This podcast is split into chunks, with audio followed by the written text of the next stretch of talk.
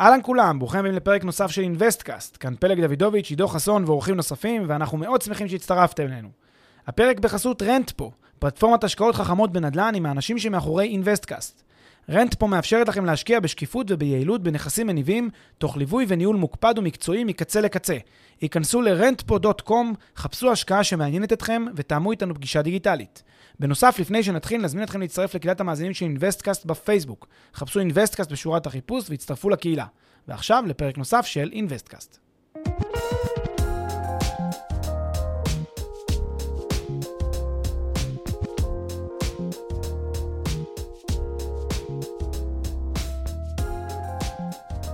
אהלן פלג, בוקר טוב. היי, עידו, מה העניינים? מה המצב? מעולה, איך אתה? אני מעולה, אנחנו מדברים היום על אה, נושא רגיש, לפחות לחלק מהאנשים. נושא רגיש וכואב, החיים שאחרי, החיים שאחרי, מה שנקרא, או המוות שאחרי החיים. המוות שאחרי החיים, או שבסוף החיים. המוות שבסוף החיים. Uh, כן, אבל uh, נושא שכדאי uh, לדבר עליו, uh, למרות שלא תמיד נעים, אבל בשביל זה אנחנו פה, לעשות את העבודה בשביל כולם, במקום ש... את העבודה המלוכלכת. את העבודה המלוכלכת. אנחנו מכניסים את הידיים לבוץ. Uh, אז על מה, על מה נדבר היום? ככה, קודם כל, אה, הנושא הוא נושא של ירושות, ובכל ההקשר הפיננסי, הקשר של השקעות והקשר של נדל"ן. אני חושב שזה נושא לא מספיק מדובר, לא מספיק uh, בשיח. איך אני יודע? כי יש המון בעיות שקשורות לכל מה שקשור לירושות ולעניינים כספיים. אלה בעיות שמגלים אותן משפחות הרבה פעמים רק אחרי לכתו של אהובם, יקיריהם. אה, זה אירוע מאוד נצא, אירוע מאוד קשה. בדרך כלל גם בעניינים האלה של ירושה והחיים ש... וה... וה... והמוות ודברים כאלה גשמיים, קשים, הם מורכבים. אנשים מדחיקים את זה, מדחיקים, אתה יודע, זה אחד הדברים הכי טבעיים בעולם, ועדיין אנשים נורא מדחיקים את הדבר הזה ולא חושבים על, ה... על, ה... על הדבר הזה, על, ה... על הסוף. אה, וגם הקרובים והמשפחות כמובן לא חושבות, לא רוצות לחשוב על, ה, על הסוף המר, אבל אה, אין מה לעשות, אה, יש את מי שימשיך לחיות וימשיך אחרי לכתו של האדם היקר להם, והם צריכים להיערך לזה, הם צריכים לדעת את זה, והם צריכים, מה שנקרא, להתמודד עם זה, שוב, ברגישות הנדרשת ובמסוגלות ובמוכנות הנפשית וה, והקושי להתמודד, אבל אי אפשר לטאטא את זה מתחת לשטיח, צריך להתמודד עם זה ולהיערך לזה. אז אנחנו באמת, כמו שאתה אומר, נדבר על כמה סוגיות, שהן סוגיות נפרדות, יט, קשורות לעולם הזה של ירושות והשקעות.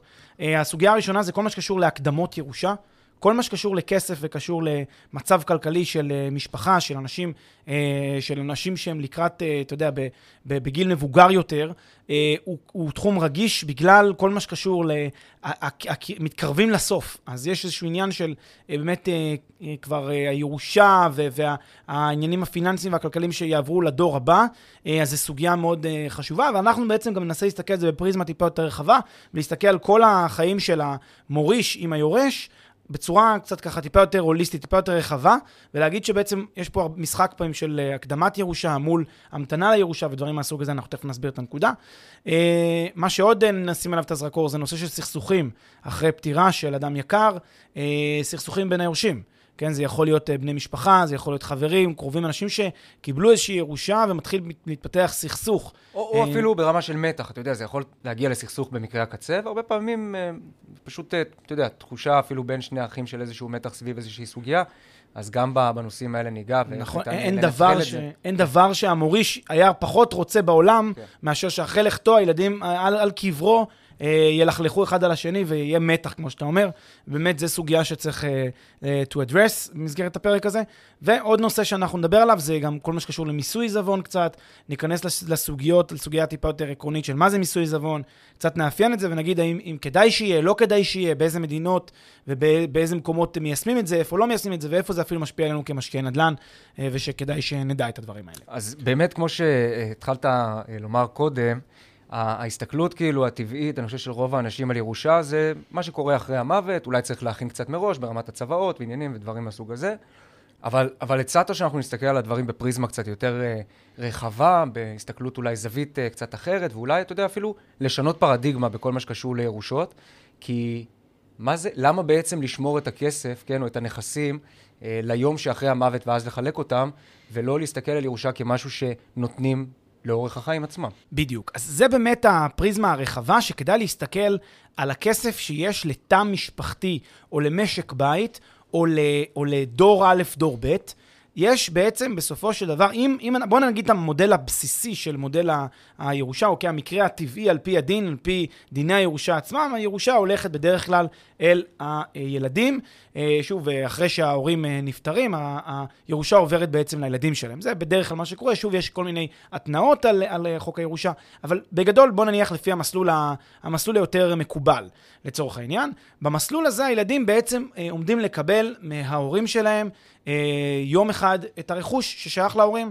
רכוש שעובר, בדרך כלל זה רכוש שיכול להיות שגם הגיע להורים, מההורים שלהם, איזשהו משהו בין-דורי. לפעמים לא, לפעמים זה רק רכוש שההורים צברו, אה, וזה מה שבעצם מגיע לילדים.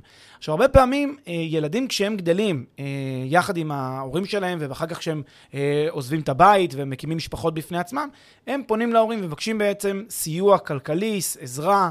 גם, אה, אתה יודע, כשהם עדיין סטודנטים ומחפשים אה, לשכור דירות או, או עזרה כלכלית אחרת, גם כשהם רוצים לקנות את הדירה הראשונה שלהם, מי שרוצה לקנות נגיד בישראל דירה אה, ורוצה להקים משפחה בדירה הזאת וכולי, גם כאלה שמחפשים סתם כסף כדי להשקיע אותם, כי הם שמעו בפודקאסט שלנו שעכשיו כולם משקיעים וכדאי להשקיע, אז הם פונים להורים, אולי אומרים להם, תעזרו לנו קצת בהשקעות, כי אנחנו רוצים להגדיל את ההון שלנו.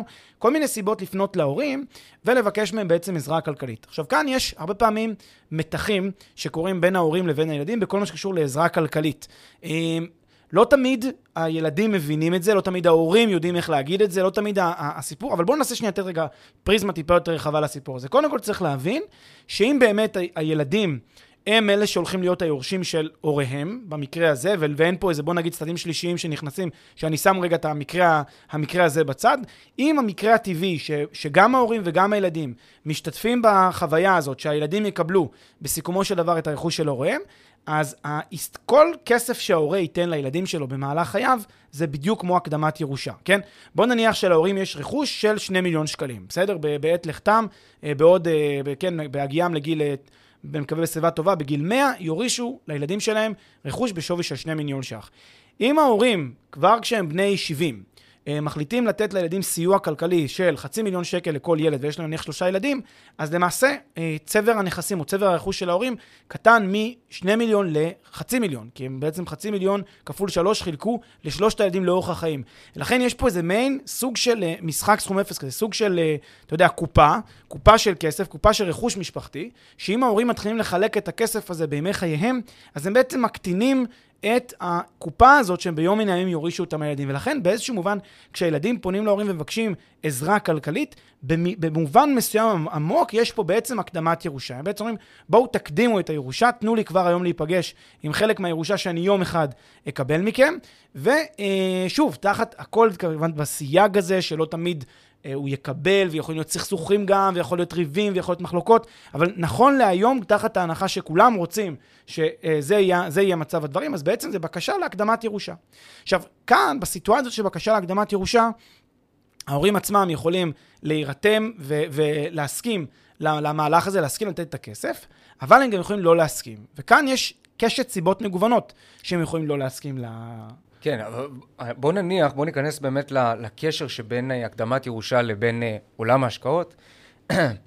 הרי אה, אני מניח שברוב המקרים כשהורה רוצה לתת לילד או ילד מבקש מהורה, זה לא, אתה יודע, לצריכה פרטית. לפעמים גם כן, אבל, אבל לא בהיקפים גדולים. Mm-hmm. בדרך כלל זה לצורך העניין ל... לעזור לקנות דירה, כן? או דברים מהסוג הזה. ואז איפה עלולים uh, להתעורר מתחים? בדיוק. נגיד הילד רוצה לא לקנות דירה לעצמו ולאשתו ולשלושת הילדים ולכלב, אלא רוצה לקנות דירה להשקעה. קונספטואלית להורה יכול להיות קשה עם הרעיון הזה של לתת לילד כסף כדי לקנות דירה להשקעה, כי הוא אומר לעצמו, מה, מה, למה? כן, אם אתה רוצה כסף אני אתן לך באהבה ובשמחה, תקנה עם זה בית לעצמך. פערים של תפיסות ודברים מהסוג הזה. בדיוק אה, נגעת בנקודות המרכזיות, בוא טיפה נעמיק לגבי אה, הרכיבים השונים. אז קודם כל, כמו שאמרת, אה, בעצם כשהורה, כשהורים, נניח, מתלבטים בשאלה אם לתת סיוע לילדים, בואו נצא מתוך נקודת הנחה שמדובר בסך הכל על שאלה של הקדמת הירושה. עכשיו הם יכולים בעצם לשאול את השאלה האם כדאי לי להקדים את הירושה. נניח הם מניחים שתוחלת החיים שלהם באותה נקודת זמן היא עוד אה, 30 שנה, הלוואי שעד 120 והלוואי שיותר מכך, אבל בעיקרון נניח שהם מניחים שיש להם עוד 30 שנה בממוצע אה, לחיות, והם מניחים שהם יכולים לתת היום את הכסף ובעצם להיפרד מחלק מסוים מה, מהרכוש שלהם. איזה סיבות יש להם לא להיעתר לבקשה. אז קודם כל, הסיבה המרכזית זה סיבה שהם עצמם חוששים מזה שהם, אתה יודע, מחלקים רכוש, מקטינים את ההון שלהם, והם לא יודעים מה יהיה מחר. הרי יש תמיד את הפחד הזה, את הפחד הזה של הורים, אנחנו סומכים על הילדים שלנו, אנחנו אוהבים אותם, הם יקרים לנו וכולי, אבל אנחנו לא יודעים. אנשים משתנים לאורך השנים, קורים צרכים, יש בעיות רפואיות, לא עלינו, יש בעיות ו- ודברים שקורים, לפעמים יש גם סכסוכים ו- וריבים, ומאוד יכול להיות שהיום אני נפרד מסכום כסף מסוים שלא יחזור אליי, אני לא אוכל להיפגש איתו בחזרה אם אני אצטרך אותו. ויכול להיות שאני חלילה אצטרך אותו בשביל אה, אה, לחיות ב- ב- בשיבה טובה ב- ב- בעת זקנה. לכן ההורים, יש להם חשש טבוע, שהם אומרים, רגע, איפה אני שם את עצמי, איפה אני ממקם את עצמי במתח הזה של, של, של הצורך לעזור. מצד אחד אני מאוד רוצה לעזור לילד, כי אני רואה את זה כדרך להצליח ולעזור, מצד שני, אני רוצה גם להגן על, ה, על, ה, על הארבעה קירות שלי ולהגן בעצם על הביטחון הכלכלי שלי. לכן זה תמיד עומד כחוט השני כאן בבסיס. אבל כמו שאתה אומר, נכנסים כאן גם אלמנטים מבניים של מה בעצם האינטרסים הנוספים של ההורה בשלב הזה. יש אינטרסים שהם אינטרסים אה, יותר, אם תרצה, ספציפיים של ההורה. הורה רוצה, למשל, אומר לעצמו, אני את החצי מיליון שקל שהילד רוצה, אני רוצה לצרוך אותם.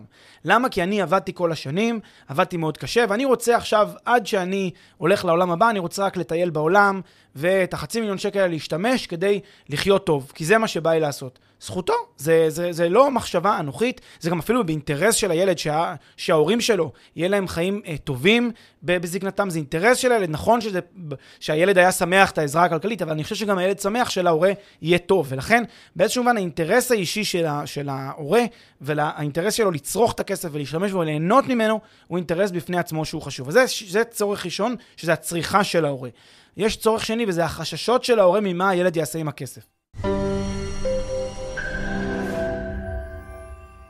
לפני שנמשיך, כמה שניות מזמנכם. הפרק בחסות Rentpo, פלטפורמת השקעות חכמות בנדל"ן עם האנשים שמאחורי InvestCast. Rentpo מאפשרת לכם להשקיע בשקיפות וביעילות בנכסים מניבים, תוך ליווי וניהול מוקפד ומקצועי מקצה לקצה. היכנסו ל-rentpo.com, חפשו השקעה שמעניינת אתכם ותאמו איתנו פגישה דיגיטלית.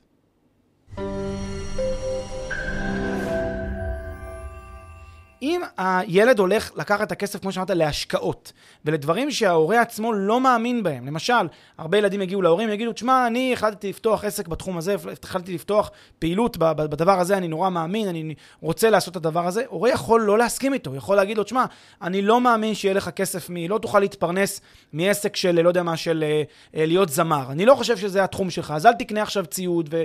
ואל תקנה עכשיו רמקולים ומיקרופון, ואל תתחיל לקנות ולבזבז על זה כסף, כי אני לא חושב שאתה תוכל להתפרנס מזה, ואני לא מאמין בזה, לכן לא מוכן לעזור לך בדבר הזה. זה מהמקום שבו ההורה, סוג של, כמו שאמרת, זה סוג של פטרנליזם כזה. ההורה בא ואומר, אני לא חושב שזה טוב לך, לכן אני לא מוכן לעזור לך בנקודה הזאת. כנ"ל אנשים שרוצים להשקיע כסף בבורסה, או רוצים להשקיע בדירות אפילו, בנדל"ן, אה, בארץ, בחו"ל, באים להורים, אני רוצה עזרה כדי להשקיע. הורה יכול להירתע מזה, הוא יגיד, שמע, זה הרפתקה, אני לא... את הכסף שאני חסכתי ועבדתי בשבילו כל השנים, חסכתי מאות אלפי שקלים בדיוק בשביל שיהיה לנו את הביטחון הכלכלי הזה המשפחתי.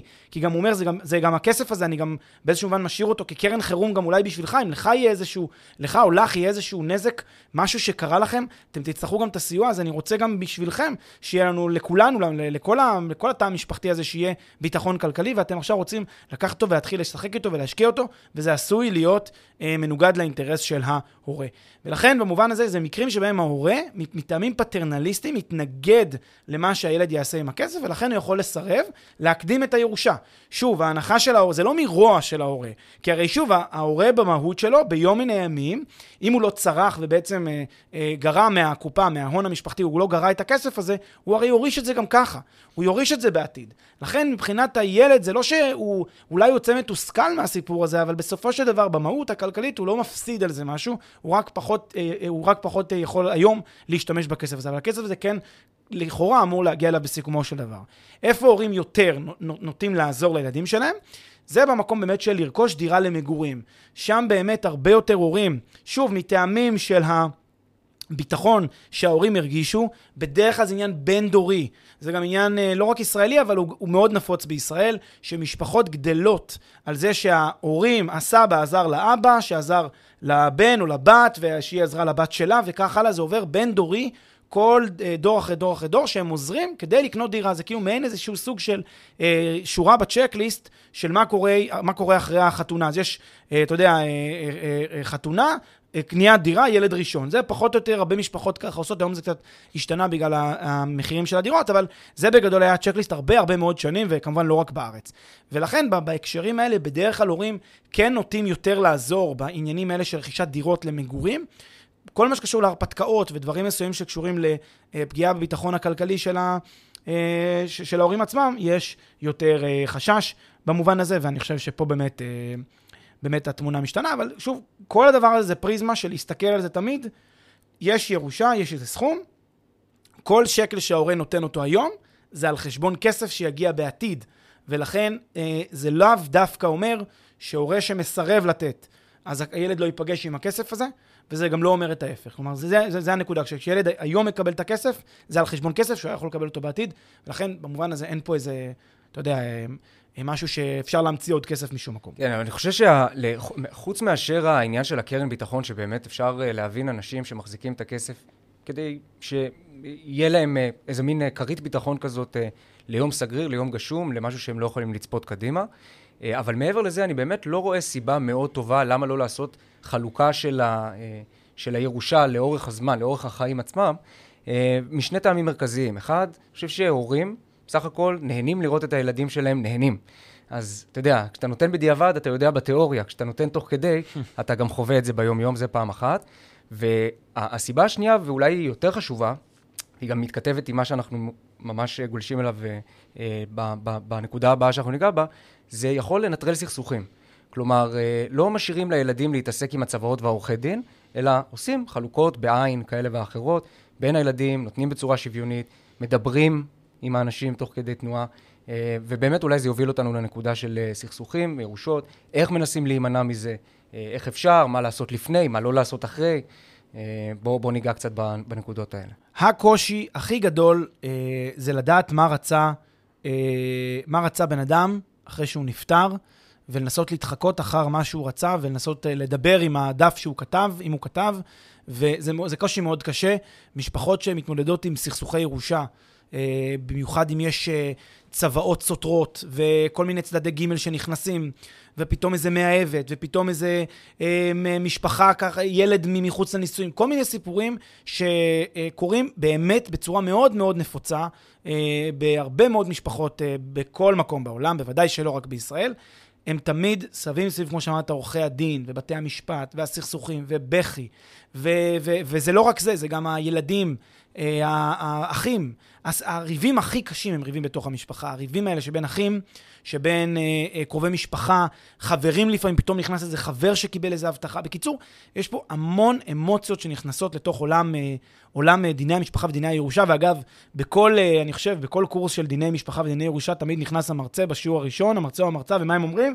הם אומרים, אם עד היום פגשתם קורסים במשפטים שהם אה, רציונליים בעיקרם, קורסים שעוסקים בסכסוכים כספיים או סכסוכים, אה, או סכסוכים פליליים, שזה עניין רציונלי, יש ראיות, יש, יש, אתה יודע, עובדות, מה שמנחה את בני האדם זה, זה, זה החומר העובדתי וה, והרציונלי, אז בדיני המשפחה ודיני הירושה זה ממלכת... אה, העולם האמוציונלי. שם אתה יודע איך אתה מתחיל, אין לך מושג לאן זה ילך ואיך זה ייגמר, והרבה מאוד מורכבויות אנושיות, נפשיות, רגשיות עמוקות נכנסות, ולכן כל הדבר הזה של סכסוכים אה, שקשורים למה שקורה אחרי שאדם נפטר, זה משהו שכל אדם צריך להיות לו בראש. עוד בחייו, הוא צריך תמיד לחשוב מה יקרה אם קורה כך וכך. זה קשה לחשוב על זה, אבל האנשים שיקרים לאותו אדם, אנשים שיקרים לו, הוא צריך לעשות את זה בשבילם. הוא צריך לעשות את זה כדי שכמו שאמרת, בן אדם רוצה שיהיה טוב, גם שהוא, שהוא רואה שטוב, ל, ל, ב, ב, כש, כבר כשה, כשאנשים שיקרים לו, הוא רואה שהם נהנים ושטוב להם, הוא בטח לא היה רוצה לדעת שהוא, כשהוא הולך מכאן, שהם הולכים להיכנס למלחמת עולם סביב דברים שקשורים אליו. ושוב, אז... אגב, גם אם זה לא מגיע למצב של מלחמות עולם ובתי משפט ודיני משפחה ודיני ירושות ומה שנקרא לא עלינו. אה, אפילו מתחים ברמה הכי בסיסית בין בני אדם, לפעמים אח ואחות יכולים לשבת סביב השולחן בלי שהם רבו, בלי שזה, אבל יש משהו שמרחף. בגלל שקרה, אתה יודע, קרה איזה, אני לא יודע, אחד ההורים אה, אה, או שני ההורים הלכו לעולמם ויש צוואה ואחד מרגיש קצת מקופח והשני אולי מרגיש שהוא קצת הרוויח יותר, אתה יודע, דברים מהסוג הזה, המתחים האלה זה דברים שעלולים להישאר גם אם לא מגיעים אה, למצב של סכסוך ממש, ואני חושב שאלה רוב המקרים. ולכן אולי כדאי אה, אה, לעשות את מה שאנחנו הולכים לדבר עליו בקרוב. נכון, אה, כמובן זה לא תחליף לייעוץ משפטי, מי ששוקל וצריך, אז צריך להתייעץ עם, אה, עם עורך דין לתחום, אבל מה שאנחנו בעצם רוצים להגיד זה כמה דברים, אני חושב שהם חשוב לקחת אותם בחשבון, אה, ולא להזניח את זה, ממש לא להזניח את זה, ואגב, אף בן אדם לא יודע מתי הוא הולך למות. אה, אז... אה, מה שנקרא, טוב, טוב מוקדם ממאוחר. גם אם מרגישים שהכל טוב, הדברים יכולים להשתנות, חלילה, גם עכשיו עם מחלות ווירוסים, בואו, בוא, מה שנקרא, לא עלינו, אבל צריך לשים את זה במודעות של כולנו. אז באמת נושא של אה, עריכת צוואות, זה, אני חושב שזה goes without saying שחשוב להכין צבא, לשבת עם בני המשפחה ולדבר איתם על זה, וטיפה אה, אה, להסביר מה הולך לקרות ומה יהיה ואיך יהיה, ואתה יודע, בבגרות ובשלווה ולהסביר, כדי שכולם יהיו מתואמים וכולם יבינו פחות או יותר מה הולך לקרות, כדי שלא יהיו הפתעות, כי הדבר הכי גרוע זה ההפתעות האלה, וכמו שאמרת, המתחים או הדברים שמתחת לפני השטח. אני חושב שהדרך לפתור את המתחים האלה זה אם מדברים על הדברים. זה שאם באים, שמים את הדברים על השולחן, אומרים מה יקרה, אז יש כאלה שיגידו, טוב, זה רק ייצור עוד יותר מתח. יכול להיות, יכול להיות, אבל בהרבה מאוד, בהרבה מאוד פעמים לפחות זה יפתור את החתרנות או את הפעולות שנעשות מתחת לפני השטח, שאני חושב שגם הן קשות. אמ, דרך, דרך, אני חושב, דרך המלך לפתור בעיות מהסוג הזה, היא כל מה שקשור, כמו שאמרת, לחלוקה במהלך החיים. כלומר, לא לחכות לדיני הירושה ודיני, ודיני צוואות, אמ, אלא בעצם לחלק עוד במהלך החיים, לפחות הרכוש העיקרי. לאנשים בדרך כלל יש רכוש עיקרי שזה דירה, או נכסים אה, כאלה ואחרים. יש רכושים, ש... יש רכוש שהוא רכוש נזיל, ש... נזיל והוא מזומני, כלומר יותר קל לחלק אותו ואין פה עניין של שוויון. אה, אבל דירה או רכוש מהסוג הזה זה רכוש שהוא כבד, רכוש משמעותי, וכאן יכולים להיות אה, מלחמות מאוד קשות או ויכוחים מאוד קשים, או כמו שאמרת, מתחים מאוד קשים בין, בין אה, אחים, בין קרובים, וכאן נכון לעשות חלוקה במהלך החיים. למשל. ליצור, ליצור מצב שבו הנכס הזה, נכס ששייך נניח לאחד ההורים, הוא בעצם כבר בחייו, הוא מקנה אותו, מעביר את הזכויות בו לילדיו, וממשיך לגור שם, ממשיך להתגורר באותו נכס, בחלוקה שהיא חלוקה מסוימת. כמובן שרצוי, רצוי מאוד לא להגיע למצב שהנכס הוא על שם הילדים במשותף, מה שנקרא במושה, כי זה יוצר אחר כך בעיות אם רוצים לממש, חלק, אחד האחים רוצה לעשות פה קומבינציה, אחד האחים רוצה... בקיצור, אולי לא כדאי להיכנס לזה בכלל. כדאי מראש לחלק את הרכוש כך שחלק מקבלים בעין, חלק מקבלים בכסף, חלק מקבלים... אה, כל אחד מקבל חלק, אבל בצורה שוויונית, ובאופן כזה שמדברים על הדברים ופותחים את הדברים, ועושים את זה בצורה שהיא... אה, בצורה כמה שיותר שקופה וגלויה. בוא, אמרת פה חלוקה בעין, אני לא בטוח שכולם... אה... חלוקה בעין זה אומר שכל אחד מקבל רכוש מסוים, מוגדר ב-100%, בסדר? אם אפשר היה. אם נניח המקרה הקלאסי להורים יש, לשני הורים, לזוג הורים יש שני ילדים, ויש להם שתי דירות. דירה אחת מיליון וחצי ודירה שנייה 800 אלף, בסדר? אז פער המחירים בין הדירות הוא 700 אלף שקל. בסדר? לוקחים שמאי, מתמחרים, עושים את זה בצורה שוויונית. ההורים מחליטים עוד בימי חייהם להקנות דירה א' לבן הבכור, דירה ב' לבת הקטנה, מחלקים ביניהם את ה... מעבירים להם בטאבו את הרכוש, ביניהם עושים גם כמובן הסכם שבעצם השכירות הזאת לכל החיים, אני אמשיך לגור פה ובמקרה שיהיה מחלוקות, אבל הם ימשיכו לגור שם. והדרך שבה הם עושים את הפיצוי זה שהם אומרים, על בסיס אה, מה שיקבעו, מה שיקבע שמאי לתמחור שני הנכסים, נעשה איזון בין האחים, וכל, אה, והאח שבעצם קיבל, או האחות שקיבלה יותר, בעצם מפצה את האח השני בפער, בפער המחירים, כן, בחצי מה, מהפער. זה בעצם הרעיון אה, ש, שעומד בבסיס ה... שעומד בבסיס ההבחנה הזאת בין, אה, אה, שעומד בעצם בבסיס חלוקה במהלך החיים, חלוקה בעין.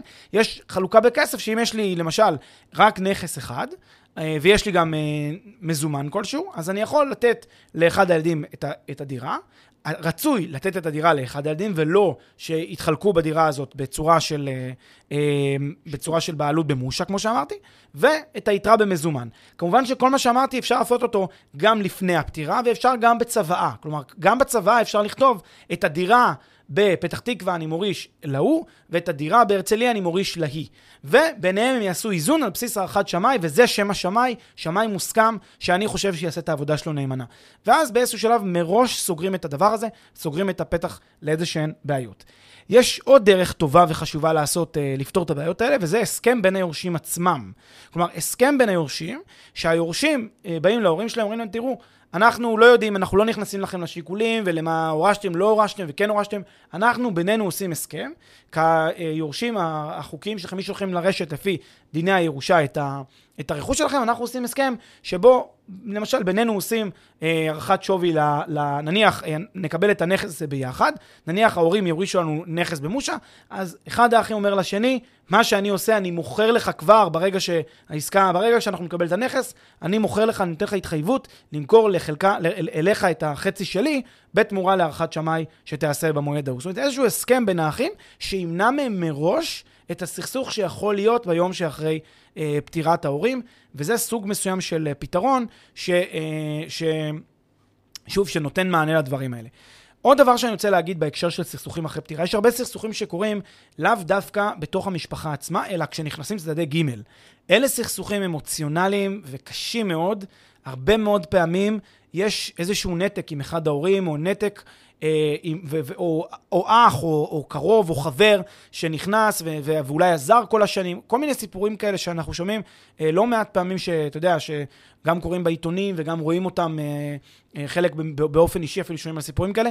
אה, אז את הדרך למנוע אותם זה כמובן שכמה שיותר לדבר על הדברים, כמה שיותר שקיפות, כמה שיותר להיערך מראש לדברים האלה, לא להיות מופתעים במקרה של צדדים שלישיים, כי בצדדים שלישיים, שהרבה פעמים נכנסים, נכנסות צוואות וצוואות מאוחרות וכל מיני דברים שאנשים לא ידעו עליהם במהלך חייהם, לא ידעו שבכלל היה קשר כזה, לא ידעו על פתאום איזה משפחה שצצה לה, איזה, אתה יודע, מישהו מחוץ למשפחה שפתאום נכנס, אלה דברים מאוד מאוד רגישים שצריך לקחת אותם בחשבון, אה, וכמה שיותר לדבר על הדברים כדי לא להפתיע. בסוף, שוב, בן אדם רוצה ללכת בשיבה טובה, והוא רוצה לדעת שאחרי שהוא הולך, לא, אתה יודע, לא אחריי המבול, אלא אחרי שהוא הולך, שעדיין הדברים יהיו אה, הרמוניים ושלווים כמו, כמו שהוא רוצה שהם יהיו, ושלא יהיו סכסוכים, אז הוא לא רוצה גם להפתיע את המשפחה שלו עם איזה שהם סיפורים שרודפים אותו מהעבר, או כל מיני דברים שככה אה, הולכים לפגוע במשפחה שלו, וזה דברים מאוד מאוד חשובים. ושוב, אני חושב שהפתרון הכי קל ויעיל, וגם אני באמת לא מצליח להבין למה לא יותר אנשים מיישמים אותו, לאורך הזמן, לשחרר את הרכוש, להעביר את הירושה בעודך בחיים,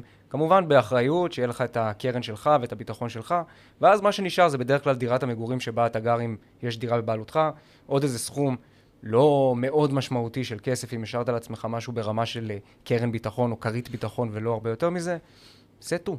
לאורך החיים, בקלות ובפשטות. אנחנו אה, גולשים לנקודה השלישית, פלא. כן, בהחלט. הנקודה השלישית היא כל מה שקשור למיסוי עיזבון, זו נקודה somewhat שולית, אבל אני רוצה להתייחס אליה, אחד, מהצד של קצת רציונלים למיסוי עיזבון, ושתיים, מהצד של איפה קיים מיסוי עיזבון, ומה זה רלוונטי אלינו, וש, אמ, ושנדע להיערך לזה. אז קודם כל, מה ההיגיון במס עיזבון? למס עיזבון יש אה, שני צדדים, בעד ונגד בדרך כלל, ואנחנו שומעים הרבה פעמים את המתחים האלה בין מי שחושב שכדאי להנהיג מס, מה, מה זה בעצם מס עיזבון? זה בעצם אומר שאני מטיל מס על הרכוש שאדם מוריש ל, אה, במסגרת, ה, במסגרת פטירתו. כלומר, אני רוצה להטיל על זה מס, אה, כ, באופן כזה שהמדינה תשתתף יחד עם מי שהוא בחר אה, להוריש לו, המדינה תשתתף איתו, בעצם ברכוש שלו. נניח אה, המס עיזבון עומד נניח על 30 אחוז, זאת אומרת ש-70 אחוז מהרכוש ילך כפי שהמוריש רצה, 30 אחוז ילכו למדינה כמס. עכשיו, על פניו אנחנו, אה, שימו לב גם, גם לנושא ברירת המחדל של אנשים באינטואיציה שלהם. כשאנשים, היום בישראל אין מס עיזבון, אה, בינתיים אין דבר כזה, יש דיבורים, אבל זה לא קורה כיום. זה נראה לנו unheard of, אבל תחשבו שהרבה מאוד מיסים שאנחנו שומעים עליהם, זה פחות או יותר אה, מה שקורה, המדינה משתתפת איתנו ב-30% נגיד מההכנסות שלנו, ב, אה, לא יודע מה, ב-25% רווחי הון ובמס מיסוי דיבידנד, המדינה משתתפת איתנו בהרבה מאוד מיסים. אז דווקא נושא העיזבון זה לאו דווקא כזה חריג להיגיון הזה שהמדינה משתתפת, כי היא משתתפת הרבה.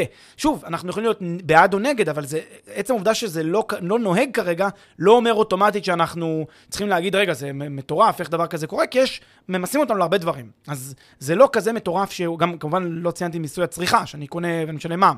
אז, אז זה גם סוג של מס. בקיצור, מדינה משתתפת לנו בהרבה מאוד פעילויות עסקיות, ומשתתפת ולוקחת uh, חלק פעיל, אז יכול להיות שגם בעיזבון. אז יש פה טיעונים שהם בעד ונגד, בואו ננסה שנייה רגע לפתח את זה לטיפה קצת יותר, כדי שטיפה נחשוב על זה. אז קודם כל, בצד של הבעד, זה אותם שיקולים של מיסוי בכלל, שזה כמובן הבסיס זה צדק חלוקתי, או חלוקה, כן? חלוקת העושר בחברה, חלוקת הכסף בחברה. למה? אומרים אנשים שיש להם הרבה רכוש, אנשים שיש להם הרבה נכסים, בעת פטירתם, הם כבר לא הולכים להשתמש בנכסים האלה, הם לא צריכים אותם. אם אני רוצה ליצור חלוקה שוויונית יותר בין האנשים, אז כדאי שאני אתן, אחלק את הכסף הזה בין האנשים. כן, זו הטענה של מצדדי אה, מס עיזבון. יש כאן עוד עניין, וזה שוויון הזדמנויות, כן? מה, מה בעצם הטענה פה אומרת? היא אומרת, תראה, אם בסופו של דבר אנחנו רוצים, אנחנו שוחרי שוק חופשי, כן? נניח אנחנו מאמינים בקפיטליזם, אנחנו מאמינים בתחרות בין בני אדם, אז uh, אם אנחנו מאמינים בתחרות בבני אדם, למה שלא כולם יתחילו באותו קו זינוק? בדיוק באותו קו זינוק. זאת אומרת, זה לא שאחד יתחיל עם אה, מיליון שקל אה, בכיס, ואחד יתחיל עם אה, חמש אלף שקל בכיס. כאילו זה, אם אני רוצה ששניהם יהיו באותה נקודת פתיחה, אני צריך ששניהם יתחילו עם נקודת פתיחה אה, שוויונית. ולכן כדאי למסות את המוריש על, על, אה, בסכום אה, מסוים, סכום גבוה, כדי להקטין קצת את הפערים ש, אה, שהיורש יקבל על חשבון המוריש. זה שוב הטענות של מצדדי. אה, מס עיזבון, אנחנו כמובן לא חווים דעתנו, אנחנו רק משקפים את הבעד ונגד. השיקולים אה, נגד זה בעצם, אתה יודע, השאלה הבאה, אז למה לא למסות את הבן אדם כשהוא בחייו? למה לא למסות כל, בוא נניח שכל עשור לוקחים את הרכוש של בן אדם וחותכים לו 30 אחוז. למה לחכות רק לפטירה שלו? אה, לפי אותו היגיון, שוב, אם אנחנו רוצים שוויון הזדמנויות, ואם אנחנו רוצים אה, לחלק את העושר בחברה, למה שלא פשוט בעוד בחייו ניקח לו? הרי, אתה יודע, אתה יכול להגיד, בן אדם שהגיע לעושר, נגיד, בוא נקבע שהעושר שצריך בן אדם בשביל לחיות חיים אה, בכבוד זה חמישה מיליון שקל. מי שיש לו חמישה מיליון שקל נכסים, צריך למסות אותו חמישים אחוז על כל אה, שקל שהוא, שיש לו, כל נכס שיש לו. אתה יכול לעשות מודל כזה. כמובן שהטענה הזאת, כשהיא באה והיא מנסה כאילו להגיד, מנסה להגחיך את הרעיון הזה בכך שהיא אומרת, אי אפשר למסות אנשים אה, בחייהם, כי אתה תפגע לאנשים במה? בתמריצים. אתה תפגע להם בתמריצים להתעשר, בתמריצים לצבור הון. כי בן אדם שימסו אותו על, על יצירת הון עודף, ימסו אותו, ייקחו הרבה חלק מההון העודף שלו, אז הוא יגיד, רגע, בשביל מה לעבוד קשה? אני אעבוד קל, אני, התמריצים שלי ייפגעו, אני לא אמשיך, לא, לא אתאמץ. ואני אשאר ברמת, אה, ברמת חיים שהיא די משותפת לכולם. ואיפה ניסו את זה? ההנחה המובלעת שאנחנו לא רוצים לתת תמריץ שלילי לאנשים האלה, בדיוק. כי הם מפתחים את המשק. זה לא בשביל שאנחנו רוצים שיהיו עשירים יותר. נכון, בדיוק. המטרה פה היא לא מטרה, כמובן, להעשיר כיסו של אף אחד, המטרה היא פשוט לתת לכל, לשוק לפעול כמו שהוא רוצה. הרי איפה יש שוויון מוחלט אה, ו- וכולם עניים? בקומוניזם, כן? אז באיזשהו מובן, בתפיסה הזאת, שבטענה הזאת היא אומרת, שמע, אתה לא יכול למסות אנשים, אין היגיון למסות אותם כשהם מתים, כמו שאין היגיון למסות אותם חמש שנים לפני שהם מתו ועשר שנים לפני כן, ובעצם לעשות אותם כל שנייה. למה שלא תמסה כל שנייה בן אדם שצבר מעל איקס כסף? כן, אבל אפשר, אתה יודע, אפשר להסתכל על זה, לצורך העניין, בחלוקה אה, של הירושה בעודך בחיים, כאל מיסוי של מתנה, לצורך העניין, וזה אולי אקוויוולנטי למיסוי של ירושה או מס עיזבון בעודך בחיים. לא על הרכוש שיש לך, על הרכוש שאתה מעביר. אה, לצורך העניין, לשאירים שלך אה, במהלך החיים, על דרך של מתנה. אז, אז אוקיי, אז, אז קודם כל, מתנה בין קרובים לא ממוסה. כלומר, אם אני מעביר לרכוש לבני משפחה ולקרובים עוד בחיי, זה לא ממוסה. אה, אתה יכול להגיד, זה, זה צריך להיות ממוסה, אבל לב, אז יש שים דברים... לב, שים לב לעיוות, כי אם אנחנו אומרים, לכאורה, כי אם אנחנו אומרים שאפשר לחלק את הירושה בעודך בחיים, ואם אתה מחלק את הירושה בעודך בחיים זה גם לא ממוסה, בהנחה ש... כן, בהנחה שאנחנו נמצאים במשטר שבו אה, ירושה ממוסה. אז עדיף לך, יש לך גם תמריץ לעשות את זה במהלך החיים, מעבר לכל הדברים החיוביים שדיברנו עליהם קודם. זהו, אז, אז יש באמת... אה, אה... אם, אם זה לא מספיק משכנע, הנימוק הזה, אני חושב שהנימוק הבא הוא הנימוק היותר משכנע. בסיכומו של דבר, מיסוי על עיזבון ומיסוי, כמו שאתה אומר, מיסוי על מתנות, הם בסופו של דבר לא באמת יפתרו את הבעיה. מה שהם יעשו, הם, יצלי, הם פשוט ייצרו מנגנונים, ל, ל, אתה יודע, לעקוף את הבעיה. נניח יש לי הרבה רכוש, יש לי הרבה נכסים, כן? ואני, נגיד, במדינת ישראל מחליטים להנהיג, אתה יודע מה, גם מס על מתנה בחיים, וגם מס על, על, על עיזבון בעת הפטירה. מה יעשה בן אדם עשיר? ילך, יפתח חשבון בחו"ל, יעביר לשם את כל הרכוש שלו, שם יקנה נכסים ליורשים שלו שהוא רוצה לתת להם מתנות עוד בעודו בחיים, והנה הוא נפ... פתר את הבעיה, ואז בעצם לא השתתפת בחגיגה הזאת, כן, של המיסוי שציפית להשתתף, ולא רק זה, אלא גם הוצאת הכסף החוצה מחוץ לישראל, ועכשיו גם לא יצרכו פה בארץ, לא ישתמשו בו, אלא יקנו שם נכסים ופשוט פחות יניעו את המשק. כלומר, בשורה התחתונה, מה שבעצם הגישות הנגד באות ואומרות, זה שזה בסוף שאלה של תמריצים ושאלה כלכלית. מה התרומה? מיסוי הוא, הוא, הוא יכול להיות כלי טוב כדי לחלק עושר, אבל צריך להסתכל גם מה המחירים של המיסוי, והמחירים של המיסוי הם פגיעה בתמריצים, פגיעה בכלכלה וביכולת של הכלכלה לצמוח, אם אתה אה, אה, מתחיל לעשות מיסוי שהוא מיסוי עודף, או מיסוי שפוגע, משנה תמריצים, מעוות התנהגויות של אנשים, ובעצם מניע אותם, אה, מניע אותם אה, החוצה מהמדינה. אז זה ככה שני השיקולים בעד ונגד, ולא נעמיק בדיון הזה, כי הוא דיון באמת מיסוי עמוק. נקפוץ ישר לשאלה, איפה יש מיסוי, אה, מיסוי עיזבון שחשוב לנו לדעת אותו? אז קודם כל חשוב להגיד שבהרבה מדינות בעולם אין מיסוי על עיזבון. המדינה העיקרית שמנהיגה, כמובן, ישראל לא מנהיגה משטר של מיסוי על עיזבון וגם לא מיסוי על מתנות, אה, אלא בסכומים מסוימים ובתנאים ש, ש, שקשורים למתנות מאוד ספציפיות, אבל מתנות בין, קרובית, בין קרובים בדרך כלל לא ממוסות. אבל בארצות הברית יש מס על עיזבון למשקיעים זרים. כלומר, מי שלא מכיר, כשרוכשים נכס בארצות הברית, היה זה דירה, היה זה מניה בשוק ההון, גם אם קונים מניות בשוק ההון האמריקאי.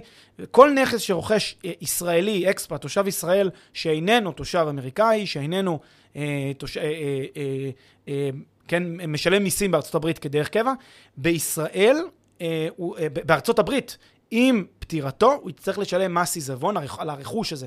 אה, יהיה, מס עיזבון, שיכול להגיע לשיעורים של אפילו 40 אחוז מה, משווי הנכס, וזה שיקול מאוד משמעותי בכל מה שקשור להחזקת נכסים. יש כל מיני דרכים כמובן שבהם משתמשים כדי לא להיכנס לזה, אבל כל מיני דרכים שבהם משתמשים אה, אה, כדי לעשות תכנונים בהקשר הזה וכדי להימנע מהטלת המס הזאת, אבל שווה להכיר את זה גם ושווה לבדוק. לפני שעושים השקעה במדינות אה, זרות, אה, ובפרט בארצות הברית, כדאי לבדוק את כל נושא מס העיזבון, אה, כי זה נקודה רגישה וכמובן משפיעה מאוד בצורה משמעותית, כי אתה יודע, 40 אחוז שמתאים לך על הנכס זה, זה דרמטי, זה פשוט משנה את ההשקעה על פיה, אה, וזו נקודה, נקודה מאוד חשובה. זהו, כל סוגיית מס העיזבון בכלל היא סוגיה somewhat, אתה יודע, לא מאוד משמעותית, כי לא מדברים עליה הרבה, אבל מדי כמה שנים היא עולה במצע של מפלגות כאלה ואחרות. כחלון דיבר עליה לדעתי לפני כמה שנים, שהוא רוצה להנהיג פה מס עיזבון. כן, זה, כל, זה עולה כל כמה שנים באמת ממפלגות או סוציאליסטיות או סוציאליות, או אתה יודע, מה שנקרא עם אג'נדה חברתית, לפחות בעיני עצמה. כן, אז זה, זה עולה לא פעם, ואז באמת הדברים האלה מתעוררים. כמובן ש...